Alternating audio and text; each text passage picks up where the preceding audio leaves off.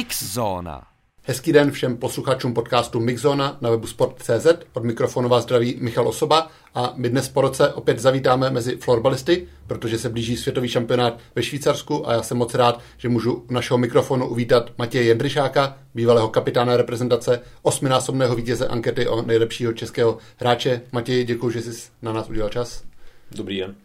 Eh, my jsme právě teď v Kutné hoře, kde probíhá závěrečné soustředění reprezentace před cestou do Švýcarska. Ty tu závěrečnou přípravu zažíváš po čtyřech letech, po té, co jsi se na čas dobrovolně vzdal reprezentace. Tak jak si to užíváš zase být v týmu u těch posledních momentů před cestou na světový šampionát a věřil si vůbec, že to ještě zažiješ, že se ještě vrátíš na světový šampionát? Dobrá otázka, jedna nebo více otázek na začátek. Eh, já osobně jsem eh, si nějakou šanci ještě dával. Eh, I proto jsem říkal eh, při tom svém přerušení, že to není úplný konec. Takže trošku, trošku jsem věřil, že pokud se udržím, pokud se udržím ve Švédsku a na té výkonnosti, takže bych tu šanci mohl dostat. K té druhé části, užívat si to celkem užívám, je to samozřejmě náročné, těch tréninků a těch věcí si musí stihnout hodně, což je dáno i trošku charakterem toho celého období, kdy to nejsou dva roky, ale muselo se to vměstnat do, dejme tomu, půlročního nějakého období, takže je to hodně jak po té tréninkové, tak po té teoretické části. Já myslím si, že že je dobře a je i vidět, eh, že kluci eh, všichni v tom týmu jsou na to soustředění a, a dali, dali si opravdu na tom záležet, aby ta poslední akce předtím byla kvalitní, jak po té stránce uh, tréninkové, tak i té týmové. Jenom posluchačům připomenu, že šampionát se koná netradičně rok po tom předchozím, poté co vlastně ten šampionát v Helsinkách byl kvůli covidu o rok odložen, takže jen roční pauza tentokrát. Ta závěrečná příprava má dvě části, jednak soustředění tady v Kutné hoře a potom team building na Šumavě, tak uh, tušíš, co vás tam čeká, protože asi možná lidé si umí představit ten firmní team building, kde se ta parta tuží hlavně na večírcích, to asi není případ reprezentace, tak uh, co budete absolvovat vy na Šumavě, tušíš, nebo to bude pro tebe překvapení? Uh, přiznám se, že to pro mě bude překvapení. Na druhou stranu myslím si, že ten tým, který tady je, myslím tím trenérský, tak uh, už uh, si něco podobného nebo má nějaké zajeté koleje, které už vyzkoušeli z juniory, takže bude to, bude to pro mě něco nového, ale neočekávám od toho, uh, co se týče nějaké fyzické aktivity, takže to bude nějak náročné z tohohle hlediska a budeme se spíš soustředit na tu týmovou chemii a na ty týmové věci. Ten trenerský tým je nový, vlastně po tom minulém šampionátu přišel jako hlavní coach právě od junioru Jaroslav Berka a když popisoval to svoji nominaci, tak zmiňoval právě tebe a Martina Tokoše jako dva navrátilce, kteří se vracíte do toho týmu po pauze, tak říkal, že jste prokázali velkou motivaci, tak eh, můžeš prozradit, co tě motivovalo, aby se eh, ve svých 33 letech zase popral o šampionát, protože těch turnajů si zažil hodně, máš malou dceru, tak asi by se nikdo nedivil, kdyby si řekl, že radši to reprezentační období strávíš třeba s rodinou ve Švédsku, tak co tě hnalo vpřed, že jsi se do toho pustil? Tak já bych to asi uvedl i tím, že pro mě ta reprezentace vždycky hodně znamenala a to, co se stalo po tom posledním mistrovství světa, tak bylo něco, co já jsem dlouho promýšlel a nebylo to jako ze dne na den, bylo to jako věc, která, která mě nechci říct žírala, ale na kterou jsem přemýšlel prostě 24 hodin 7 dní v týdnu. A já osobně jsem nechtěl končit eh, tím, co se stalo. Chtěl jsem, chtěl jsem eh, končit eh, na tom hřišti nebo, nebo v tom cyklu a na základě skončit na základě té výkonnosti a ne nějakého osobního rozhodnutí. To bylo asi ta, ta první věc. A ta motivace, motivace, myslím si, že trošku jsem uvedl do obrazu, jak jsem to cítil a pro mě ta motivace toho mistrovství světa byla veliká. Chtěl jsem si jako dokázat, že ještě se dokážu po té pauze eh, do toho týmu dostat. Eh, myslím si, že ty akce v průběhu toho půl roku, tak eh, jich bylo hodně, byly, byly ať už zápasové nebo, nebo tréninkové, týmové a pro mě to znamenalo samozřejmě nějaké omezení, co týče rodinného času nebo toho celkově toho času, že člověk opravdu toho florbalu měl hodně, ale, ale ta základní motivace byla jasná, zahrát si prostě v nároďáku ještě na mistrovství světa se vrátíme k tomu tvému poslednímu šampionátu, tak ten proběhl v Česku před eh, čtyřmi lety, tím, že se hrálo doma, tak samozřejmě s tím byla spojena velká očekávání, ale tým tu vysněnou medaili, která je pro český tým hranicí úspěchu, eh, to neskončilo. Ty jsi byl tehdy kapitán týmu, tak ty už to trochu nakousl, ale jak moc tě tehdy zasáhlo to zklamání? Hodně jsi to tehdy připouštěl, že si ten tým k medaili nedovedl, nebo jak jsi se s tím tehdy vyrovnával? Tak ono je trošku specifické, vždycky to domácí mistrovství světa, tak ten um, tlak možná byl trochu větší než, než obvykle. Ale já osobně jsem to, nebo já takhle, bral jsem to jako osobní zklamání hodně. Pro mě ta příprava a celkově to mistrovství světa bylo něco, na co jsem se hodně upnul a, a samozřejmě prohry jsou součástí toho, toho cyklu, toho procesu, ale já jsem z toho byl uh, zklamaný hodně. Pak asi to, co se událo, asi florbaloví fanoušci vědí, ve stručnosti popíšu, ty už si zmiňoval, že tehdy ta komunikace mezi finským trenérem Petrem Ketunenem a týmem nebyla podle tebe ideální, ještě si nakročil do toho dalšího období, ale pak u týmu skončili čeští asistenti a vygradoval tím, že ty a několik dalších hráčů jste pod vedením Petrho Ketunena odmítli reprezentovat, ten tým se trochu obměnil a na tom posledním šampionátu v Helsinkách eh, získal bronzové medaile, eh, poměrně omlazený tým. Tak jak ty si tehdy ten šampionát sledoval? Měl tam ty myšlenky, škoda, že u toho nejsem, nebo bylo to pro tebe náročné sledovat ten turnaj po dlouhé době bez tvé účasti? Uh, trošku jsem čekal na tady tuhle otázku, tak jsem jak, trošku přemýšlel vlastně, co nad tím a co, co k tomu řeknu. Uh, ale když si to vezmu časově, tak eh, já jsem v té chvíli eh, byl v podstatě zraněný. Hrál jsem eh, pár zápasů, ale celé léto nebo od, od toho posledního playoff Duben 2-1, tak to si světa bylo na podzim a já jsem měl celkem těžké zranění kolena.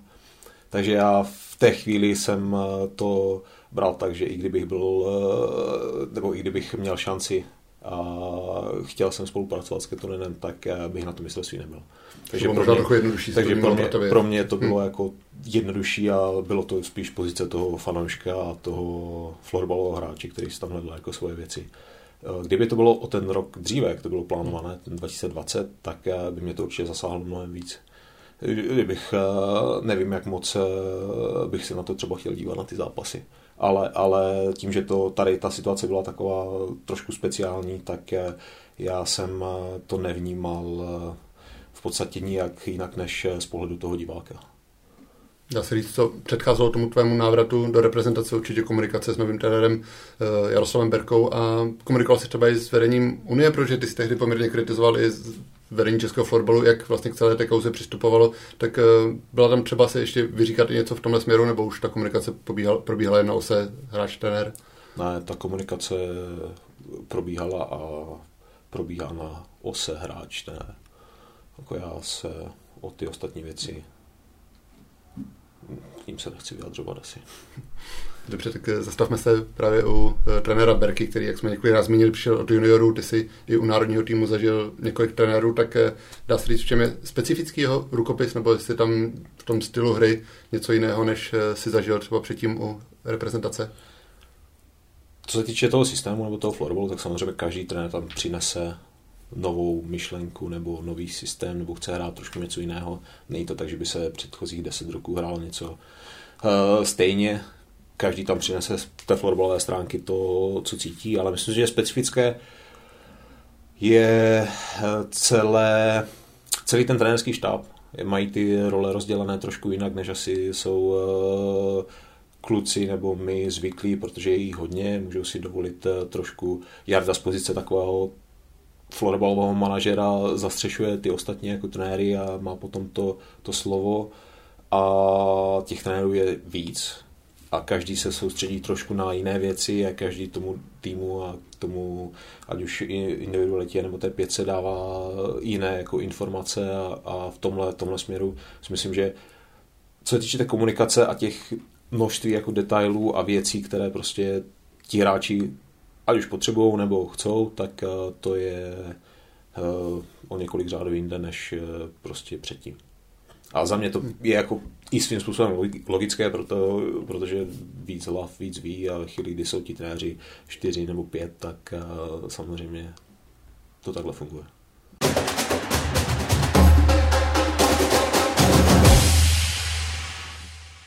Jak se změnila to tvoje role v reprezentaci, protože předtím jsi byl kapitán, teď si byl řečeno, ten tým je hodně mladší, tak uh, bavili jste se o tom s trenérem Berku, jaká by měla být ta tvoje úloha, protože ty už nejsi kapitán, tím je Ondřej Němeček, ale pořád si asi nejzkušenější z týmu, určitě máš nejvíc úspěchů, tak jestli třeba po tobě chce, abys byl právě nějakou spojkou směrem k týmu, nebo jak jste se domluvali na té tvé pozici? Tak ta pozice v tomhle směru jako je daná. Myslím si, že my jsme se o tom bavili jako jedna z prvních věcí a, a samozřejmě Eh, ve chvíli, kdy kluci eh, nebo to jádro týmu, no jádro, vlastně 17 kluků, myslím, že co hrálo na to mistrovství světa, hmm. tak už něco vybudovalo, měli nějaké jako vazby, nové nějaké, eh, jak to říct, nové nějaké vedení toho týmu, co se týče jako těch vnitřních procesů, tak já jsem věděl, že do toho nemůžu a ani jsem nechtěl jako do toho nějak jako výrazně zasahovat, takže já jsem Eh, byl v té pozici, nebo jsem v té pozici, co se snaží jako držet eh, více v tom eh, pozadí a, a když samozřejmě je třeba nebo něco se diskutuje, tak, tak u toho jsem, ale, ale není to tak, že bych teďka musel za každou cenu jako prosazovat nějaké svoje jako názory a cesty. Je to spíš, říkám, i tím charakterem toho, toho týmu a toho budování, tak myslím si, že by to ani nebylo jako nějak dobře. Máš tuhle chvíli jasno, jestli bys naskočil i do dalšího reprezentačního cyklu, nebo tenhle turnaj by byl tvojí rozlučkou s reprezentačním dresem? Uh, popravdě jsem nad tím nepřemýšlel. Myslím si, že ono to asi, asi jako se ukáže na tom hřišti, ale, ale já jsem nad tím nepřemýšlel, tam samozřejmě závisí uh, hodně na té, na té rodině a samozřejmě nejvíc, jestli vůbec budu schopen já hrát ještě na nějaké úrovni a, a nebo ne.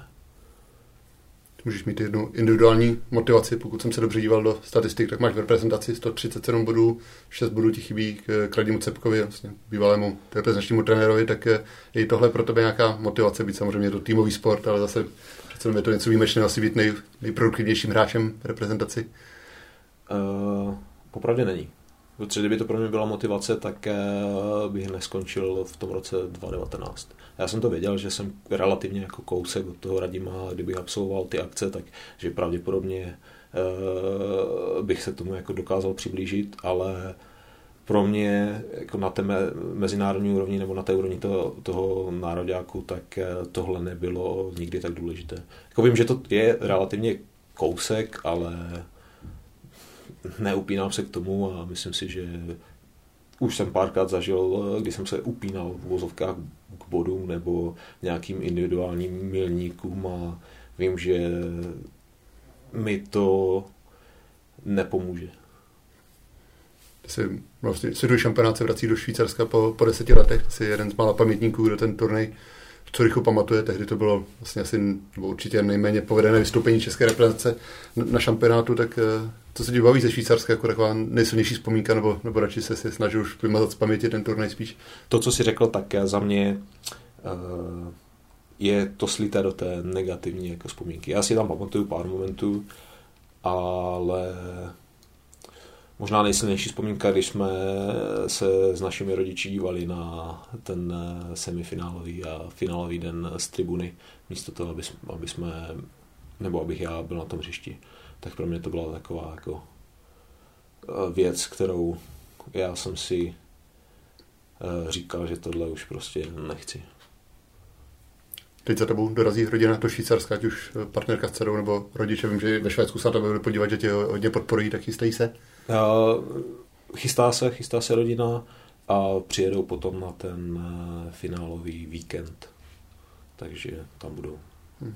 Mimochodem tehdy ve Švýcarsku v roce 2012, tak vlastně ta porážka ve skupině s Lotyšskem tak odsoudila tým vlastně k to, v podstatě k tomu, že nehrál o medailové pozice. Teď turnaj opět začne zápasem s Lotyšskem, tak uh, sice to bude v ale on nenaskočí vzpomínka přece na ten šampionát jako takový, takové výstražné světýlko.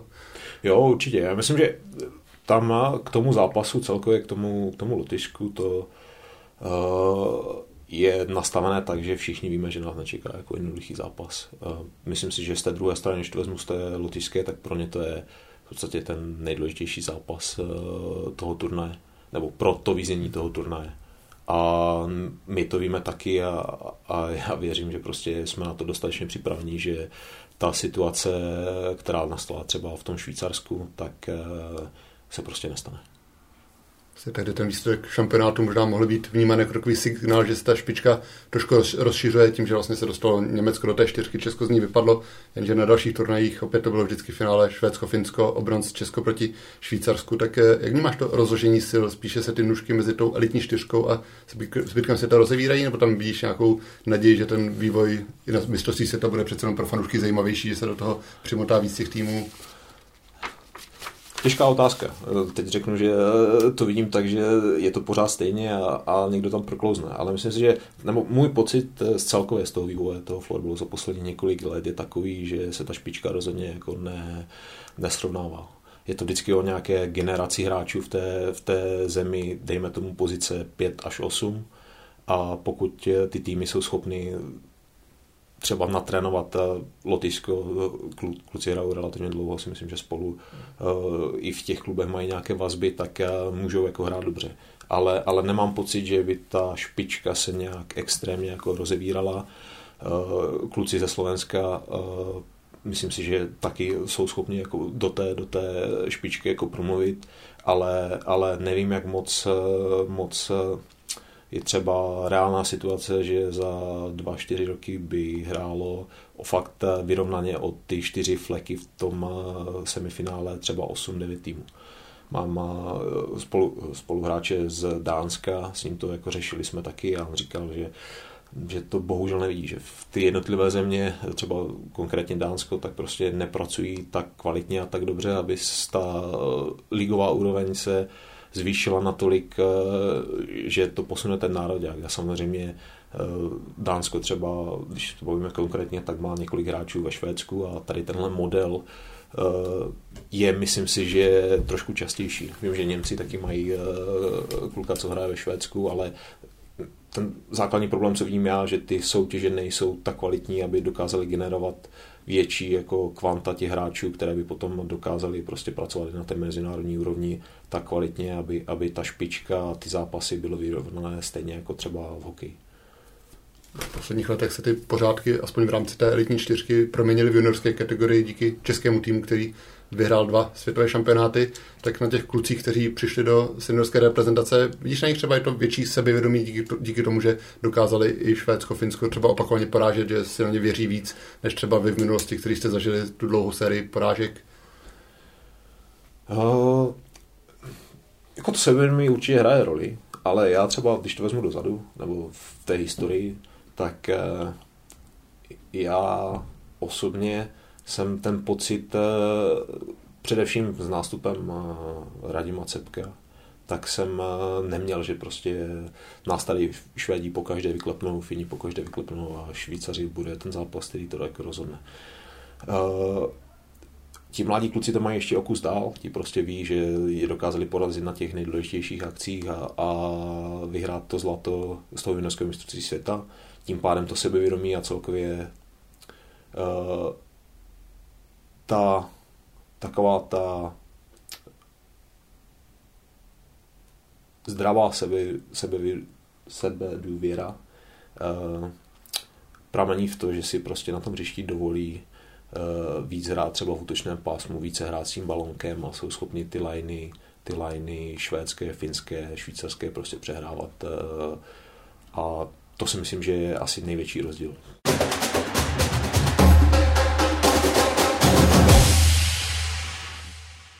Posledním turnaji Euroflorbal Tour dokázal český tým porazit všechny tři soupeře z té špičky, Švédsko, Finsko i Švýcarsko. Samozřejmě ty důležité zápasy přijdou teprve v Curychu a Winter Touru, ale mění se třeba v poslední dobou i vnímání českého týmu ve Švédsku, kde dlouhé roky působíš, nebo oni stále nepochybují o tom, že nás porazí, protože mluvil o tom Tom Ondrušek, že mu přijdou Švédové takový lehce arrogantní, že prostě tu sebedůvěru, že vyhrají v sobě mají ty tu švédskou mentalitu znáš ještě líp, tak eh, jak oni to mají nastavené? Pro mě tím, že je trošku lépe znám, tak pro mě to je taková trošku maska a póza, se kterou oni jdou do těch zápasů. Oni prostě chcou to soupeře eh, vystrašit ještě dřív, než něco začne a proto se chovají trošku, eh, jak tomu říkal, jako arrogantní, ale ale oni ví, jako, jakou sílu ten český florbal má a moc dobře si uvědomují, že především na té juniorské bázi uh, nepracovali dostatečně kvalitně v posledních letech, protože výsledky nejsou takové, jaké jsou a trošku to ovlivňuje i tu soutěž.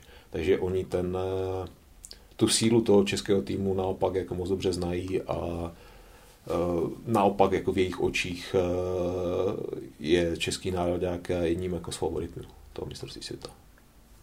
Reprezentaci teď působí tři hráči ze zahraničních soutěží, všichni tři tedy ze Švédska, kromě tebe a tvého spoluhráče z Linköpingu, Josefa Rýpare, ještě Filip Langer z Kalmarsundu. Ehm, není to málo přece, možná bych čekal právě i po těch úspěšných juniorských letech, že víc mladých kluků bude chodit eh, i do té elitní švédské ligy a zatím se to tak alespoň u kluků neděje. Už jen tam pár mladých eh, teď přišlo, ale proč myslíš, že ten přísun, co třeba byl možná trend v minulých letech, tak teď ustalo naopak je tam hráčů míň? Ono to je samozřejmě zase trošku složitější. Myslím si, že pár kluků to takhle zkusilo, ale zjistilo, že po půl roce, že jim to nevyhovuje, nebo po nějakém dalším časovém období se vrátili zpátky. A myslím si, že, nebo já to vnímám i z toho, že jsem tu cestu měl trošku jinou. Myslím si, že to není úplně jako priorita. Jít okamžitě po tom juniorském mistrovství světa do nejlepší soutěže světa, protože ne vždycky uh, tam tu pozici ti mladí kluci speciálně v tom Švédsku mají. Tam je to opravdu o tom, že to, co předve, předvedeš na tréninku v těch zápasech, tak to je to rozhodující a není tam rozhodující to, co, co si udělal na mistrovství světa nebo před eh, půl rokem. A samozřejmě to je trošku problém ve chvíli, kdy se někomu přestane dařit nebo nedaří se od té první chvíle, tak eh, to sebevědomí a ten čas třeba v těch důležitých situacích jako klesá.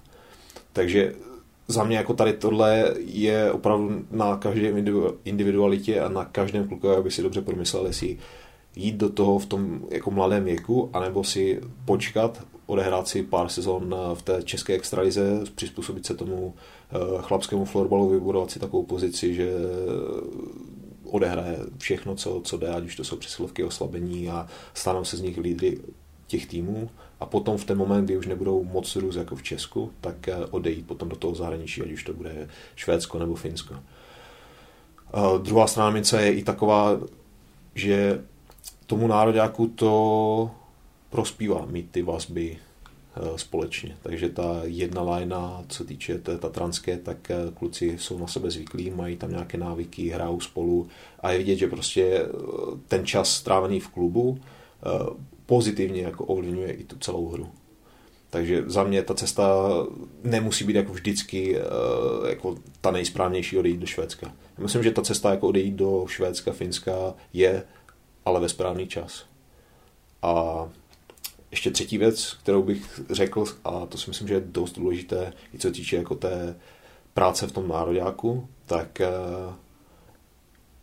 před pár lety nebyly takové možnosti jako individuální přípravy a trošku té přípravy mimo ten eh, florbal, nebo nebyly tak zaimplementovány, jak jsou teď, takže ve chvíli, kdy ti kluci tady zůstávají v Česku, tak oni netrénují hůře než prostě v tom Švédsku nebo Finsku.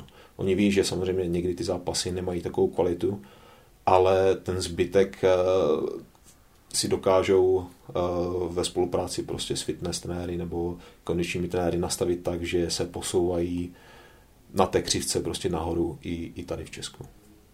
Že to nevnímáš jako nějaký handicap pro českou reprezentaci, protože vím, že ti kluci často říkají, že přece ten mezinárodní fotbal je jiný, tvrdší, i ten metr rozhodčích jiný, než jsou zvyklí třeba z extraligy, hmm. tak netrvá přece chvíli, než si ty kluci navyknou na ten jiný styl. Já to nevnímám zase takový handicap, já jsem naopak rád, protože si myslím, že ta cesta samozřejmě jako potom těch nejlepších hráčů jako má směřovat do zahraničí, ale myslím si, že pro to, aby ti nejlepší mohli chodit do zahraničí, tak eh, ta liga musí být dostatečně kvalitní na to, aby dokázala generovat těch hráčů, dejme tomu ne 30, ale 50-80.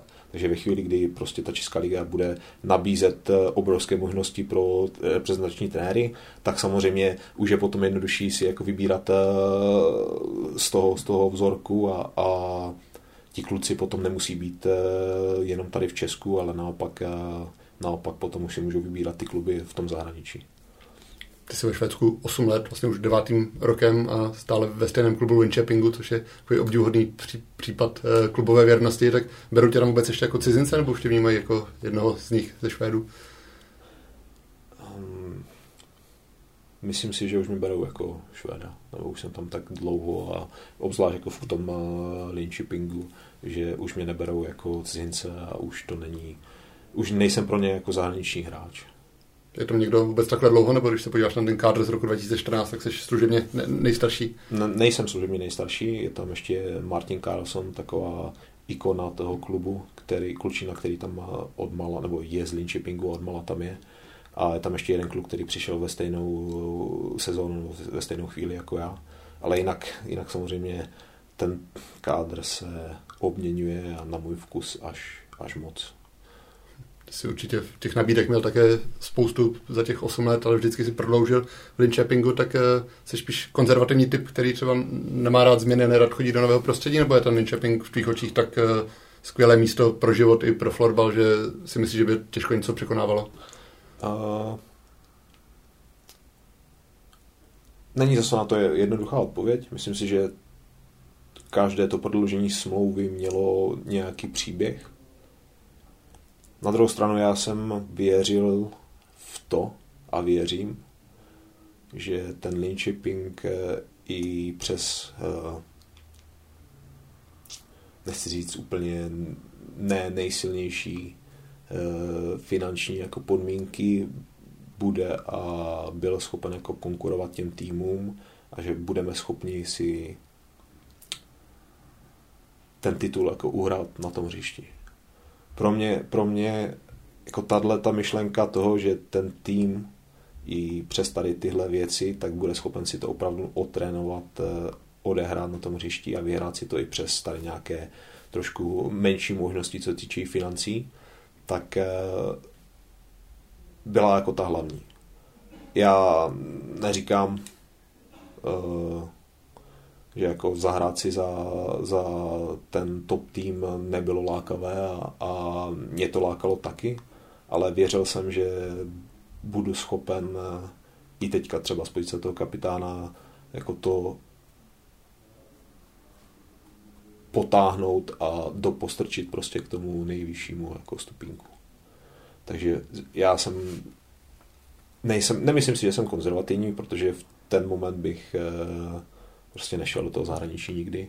Naopak eh, jsem eh, možná až eh, přehnaně ambiciozní tady v těchto věcech, že jsem věřil, že budu schopen a budu ten jeden z těch stavních kamenů toho týmu, který ten titul to Švédsku vyhraje a nebude to prostě Falun nebo Storveta. Když jsi zmínil finance klubové, tak to nich máš velmi dobrý přehled, protože v podstatě od začátku svého působení ve Švédsku pracuješ pro, nebo řídíš klubové účetnictví, se dá, dá, dá říct, tak eh, jak je vlastně obecně situace ve švédském florbale za ty roky? Posouvá se třeba víc k profesionalismu, nebo protože zatím asi stále většina hráčů má vedle hraní svůj, svoji práci, jak třeba ta současná situace, stoupající ceny energii, jak to ovlivňuje. Je to znáte ve Švédsku, že jsou tam obavy vlastně z toho, jak, eh, jak to bude v klubech vypadat, je to cítit? Myslím si, že ta poslední část té otázky, hmm. tak eh, to neovlivňuje tolik. Ty ceny energií tam samozřejmě stoupají a všeho ostatního taky, ale, ale je to na té bázi, že to pořád eh, v našem případě Linköpingu, tak není ten případ, že by nás to jako položilo. Eh, co se týče té další části, myslím si, nebo já osobně si myslím, že co se týče té finanční profesionality, tak to k tomu bohužel pro některé nesměřuje ten florbal má svoje limity, co týče především sponzorů. A myslím si, že ta cesta k té profesionalitě toho typu, že kluci budou schopni mít eh, normální plat a zároveň ještě z toho platu si třeba ušetřit jako na budoucí život, tak, eh, tak eh, je jako dlouhá a nevěřím tomu, že to do třeba do pěti, deseti let se stane.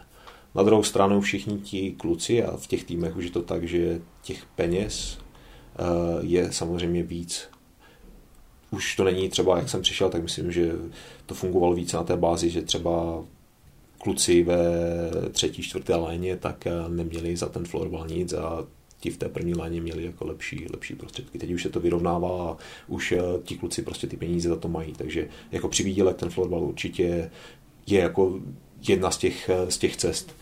A samozřejmě existují kluby, které dokážou těm hráčům zaplatit třeba normální průměrný plat, co týče srovnání jako s prací. Nicméně to taky není prostě cesta, protože tady to se může dělat chvilku, ale ve chvíli, kdy prostě člověk nestuduje, nepracuje u toho, tak eh, je to za mě ztráta času a ztráta jako nějakých potom finančních možností po té kariéře. Takže je to i v tom Švédsku je to hodně individuální, jsou týmy, které prostě peníze mají a jsou schopny přeplatit v těch nabídkách ty ostatní kluby, ale není to tak, že by ta profesionalita znamenala uh, tu finanční profesionalitu. Je to, ta ekonomika je ještě pořád uh, na té bázi, že ti kluci prostě musí pracovat a když nechcou pracovat, tak můžou si dát třeba dvě, tři sezóny jako bez té práce, ale pak stejně ta doba té práce a toho, že si bude muset vydělávat na ten život, uh, přijde a, a a je to prostě tak, jako na druhou stranu, každý to v tom Švédsku tak má, je to s tím srovnaný a myslím si, že to je zase dobře. Protože zase, teď už jsem to trošku se dostal do jiných věcí, nebo mluvím dlouho, hmm. ale za mě je tam hrozně důležité potom to, že to Švédsko celkově nabízí mnohem větší možnosti na tom pracovním trhu. A myslím tím hlavně, co týče třeba úvazku.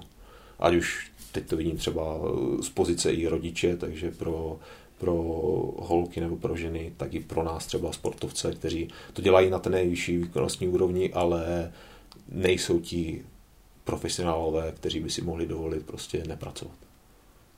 Jak tedy ty vidíš své plány? Do budoucna vím, že jsi vždycky říkal, že bys se jednou chtěl vrátit do Česka a třeba i tady dohrát kariéru. Pak jsme se bavili v době covidu a říkal si, že uvažujete už i tím směrem s rodinou, že byste ve Švédsku zůstali, tak jakým směrem se teď ubírají ty, ty plány, vyhlídky? Já myslím, že ta myšlenka toho, že bychom se chtěli vrátit zpátky do Česka, je od první chvíle jakoby daná. Akorát, eh, když to řeknu tak, že na první sezóně ty procenta byly prostě, já nevím, 99%, že se určitě budeme chtít vracet, tak teďka se to blíží té 50 a vyrovnávají se ty, ty šance.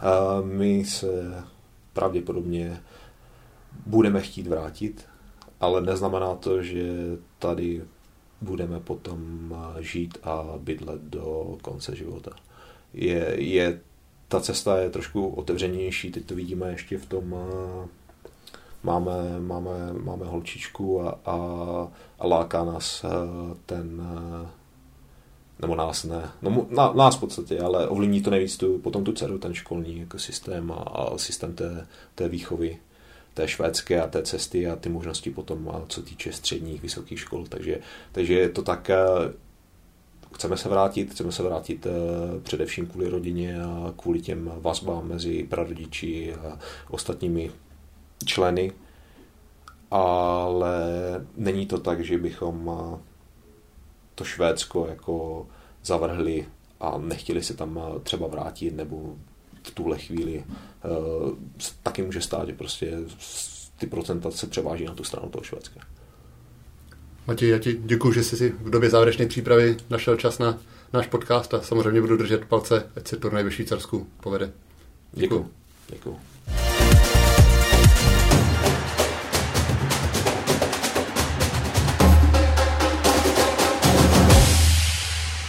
Mix Zona.